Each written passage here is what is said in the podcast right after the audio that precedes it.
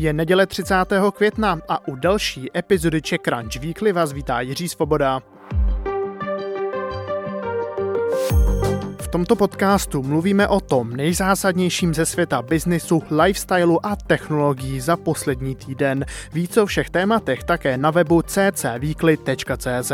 Dnes se dozvíte třeba o začátku další éry pro Twisto, velké investici do Driveta nebo o spojení technologického giganta s tradičním filmovým studiem. Ještě předtím připomenu naší sérii konferencí Czech Crunch Online. Na té poslední jsme mluvili o udržitelném biznisu a jedním z řečníků byl i zakladatel knihobotu Dominik Gazdoš. Ten říká, že dobrý biznis může být přínosný pro přírodu. Stačí, aby podnikatelé neplýtvali zdroji.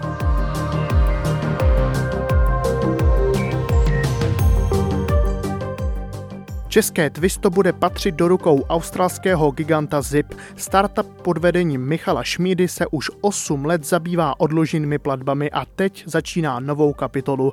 Zip podniká ve stejném oboru a s pomocí Twista chce expandovat do celé Evropy.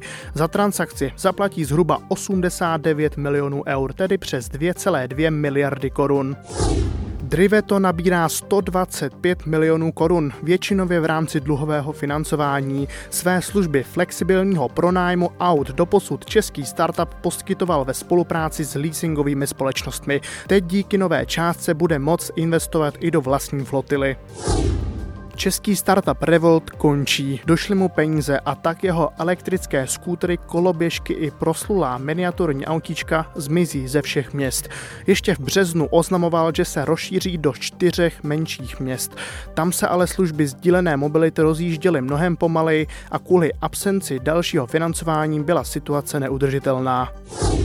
Renáta Kellnerová převzala po svém zesnulém manželovi vlastnictví skupiny PPF a tedy i titul nejbohatšího Čecha, respektive Češky, tedy alespoň dočasně, než bude hotové vypořádání o dědictví. Informace vyplývá z hlášení, které skupina předala České národní bance. Mimo jiné se ukázalo, že Petr Kellner zemřel bez závěti a jeho jmění tedy bylo po celou dobu sdílené právě s jeho ženou.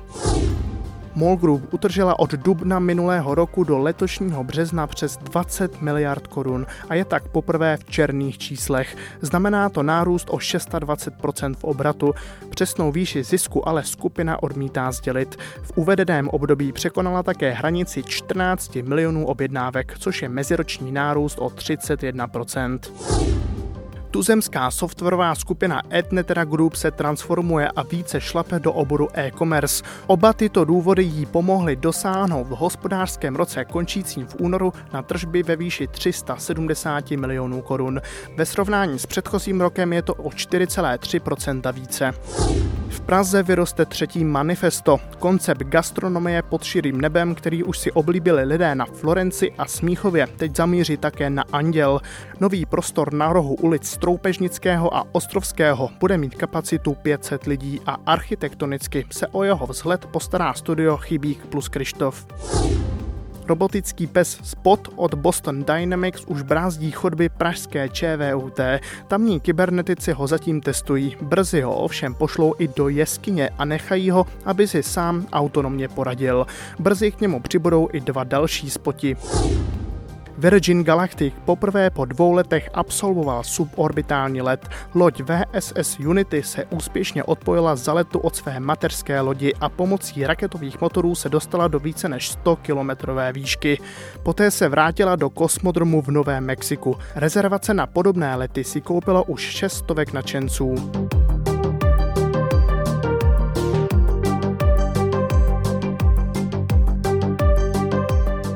Vybíráme taky téma, které tento týden hýbalo technologickým světem. Snad každý si vybaví zlaté filmové logo studia MGM s animací řvoucího lva uprostřed. Vidět jste ho mohli třeba u jakékoliv Bondovky, legendárních sketchů Toma a Jerryho nebo série Rambo. To všechno teď patří Amazonu. Technologický gigant se začal profilovat ve streamování už před nějakou dobu, ale zatím oproti konkurenci ztrácel. Více už redaktor Čekranče Tomáš Chlebek. Když se řekne streamovací služba, na Amazon si lidé vzpomenou spíš až ve druhé řadě. To by bezos určitě rád změnil a studuje MGM jak tomu zajímavou příležitostí. Jednak totiž jako jedno ze starých hollywoodských studií má v knihovnách tisíce hodin obsahu a jednak má rozsáhlé duševní vlastnictví. Z podobného důvodu také Disney před lety koupilo Marvel.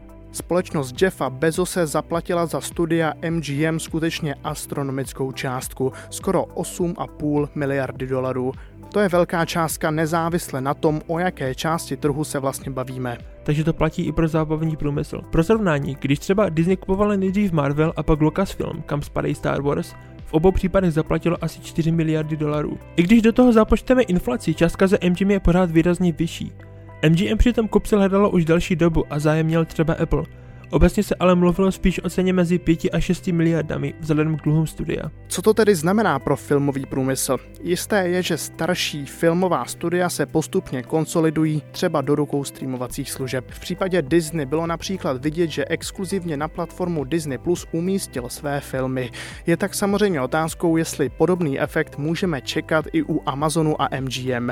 Diváci by ale o Bondovky neměli přijít. Amazon Video navíc funguje jinak než Netflix. Není to totiž samostatná streamovací služba, ale součást rozsáhlejší nabídky služeb Amazonu Prime, kam patří samozřejmě hlavně nakupování. A proto také pro něj nemusí být tolik zajímavé příjmy skin a spíš dá přednost vysoké exkluzivitě, dostupné jen zákazníkům firmy. Zrovna pro Jamesa Bonda to ale nejspíš ani do budoucna platit nebude.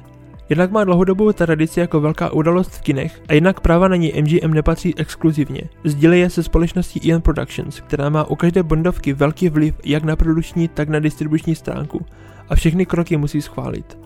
V blízké době tedy není pravděpodobné, že by není čas zemřít ani další Bondovky šlo zhlednout pouze na Amazon Video. To byl redaktor Tomáš Chlebek s informacemi o akvizici MGM. Pokud vás zajímá více, přečtěte si také newsletter CC Watch, kde se Tomáš věnuje každý týden filmovému průmyslu.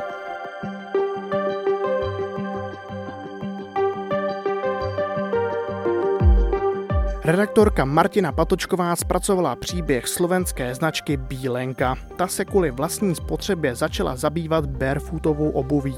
Za čtyři roky se dostala ze stovky na 160 tisíc párů.